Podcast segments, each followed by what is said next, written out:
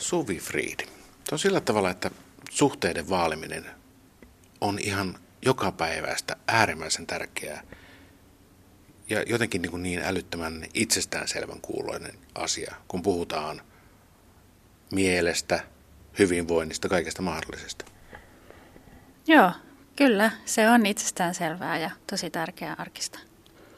Tuopas siihen joku tutkijanäkökulma. Okei. No, jos mä nyt aloitan vähän kuitenkin kauempaa, siis että miksi se mietityttää ja miksi se on ajankohtaista, niin onhan kuitenkin niin, että esimerkiksi yksinäisyys on sellainen aihepiiri tässä ajassa, että siitä puhutaan paljon ja tosi monet ihmiset kokee yksinäisyyttä. Ja toisinpäin sanoen yksinäisyydessä on kyse siitä, että ihminen kokee, että ei ole sellaisia ihmissuhteita tai sellaisia kohtaamisia, jotka lievittäisi sitä yksin olemisen tuntemusta. Niin silloin me päästään sinne, siksi on tärkeää puhua suhteiden vaalimisesta, vaikka se onkin siis sitä niin arkista ja tuttua.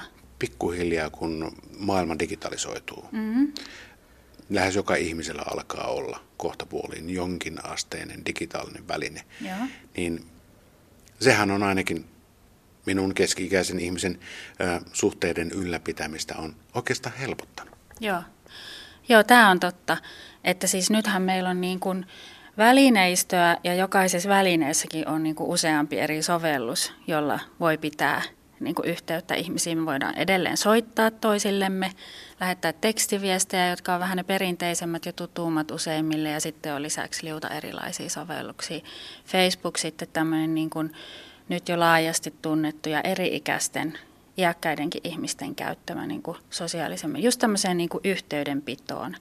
Et tässä kun mä oon seuraillut viime vuosien aikana, niin nyt tässä viimeisen 5 vuoden aikana nimenomaan iäkkäät on innostunut Facebookin käytöstä ja sosiaalisesta mediasta sen takia, että he kokee, että sitä kautta he on paremmin ajan tasalla, mitä sukulaisille tapahtuu ja mitä on meneillään. Pitävät ystäväpiirien kesken yhteyttä ja tällaisia tosi myönteisiä ilmiöitä. Mutta se ei korvaa sitä face-to-face yhteydenpitoa täysin? Ei suinkaan. Ja sitten tietysti samaan aikaan, kun me puhutaan välineistä ja sosiaalisesta mediasta, niin sitten me puhutaan myös eriarvoistumisesta samaan aikaan, että kaikille ei ole mahdollisuutta näihin tai osaamista. Et siksi on aina tärkeää palata siihen tavallaan yhteydenpidon perusjuttuihin, että miten voi tavata ihmisiä ja miten pitää yhteyksiä ihmisiin sillä tavalla itselle sopivalla tavalla. Se, että meillä on hyvin yksilöllinen se, että kuinka paljon me tarvitaan sitä kontaktia toisiin ihmisiin ja minkälainen kontakti on itselle sitä mieluisinta. Tuo on oikeastaan aika tärkeä se, että meillä on yksilöllinen, siis että kuinka paljon tarvitaan. Joku ei oikeasti halua olla koko ajan tavoitettavissa ihmisten ilmoilla, vaan haluaa sitä omaa aikaa. Hän ei välttämättä ole yksinäinen, vaikka on yksin. Kyllä, juuri tämä.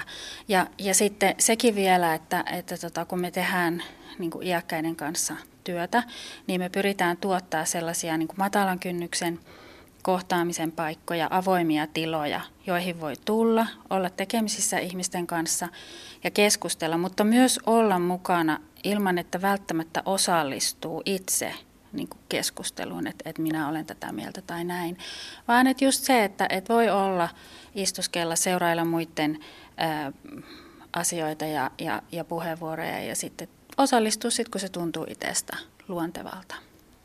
On huomattu, että ihminen voi, että ei oikeastaan tarvitse, jos on tunne siitä, että haluaisi olla enemmän tekemisissä ihmisten kanssa, niin me voidaan tietoisesti vaikuttaa meidän ihmissuhteiden laatuun ja kehittää niitä. Ja silloin pitää vaan muistaa nämä hirveän, taas kuulostaa perusjutulta, mutta tärkeät muistaa, että mieti, ketä on ne sulle mieluisat ja tärkeät ihmissuhteet. Ja mieti, pidätkö heihin yhteyttä, milloin olet viimeksi itse soittanut, mennyt käymään tai kutsunut käymään tai ehdottanut, että mennäänkö yhdessä kahville tai jotakin sellaista, mikä olisi luontevaa. Joskus jos vähän vaipuu sellaiseen eristyneisyyden tunteen, niin ei välttämättä itsekään muista, että mä voin tehdä sen aloitteen.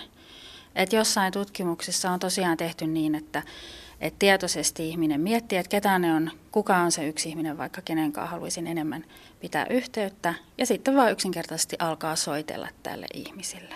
Jutellaan mukavista asioista ja sitä kautta ihmissuhteet lähtee vähitellen vahvistuu tai se yksi ihmissuhde.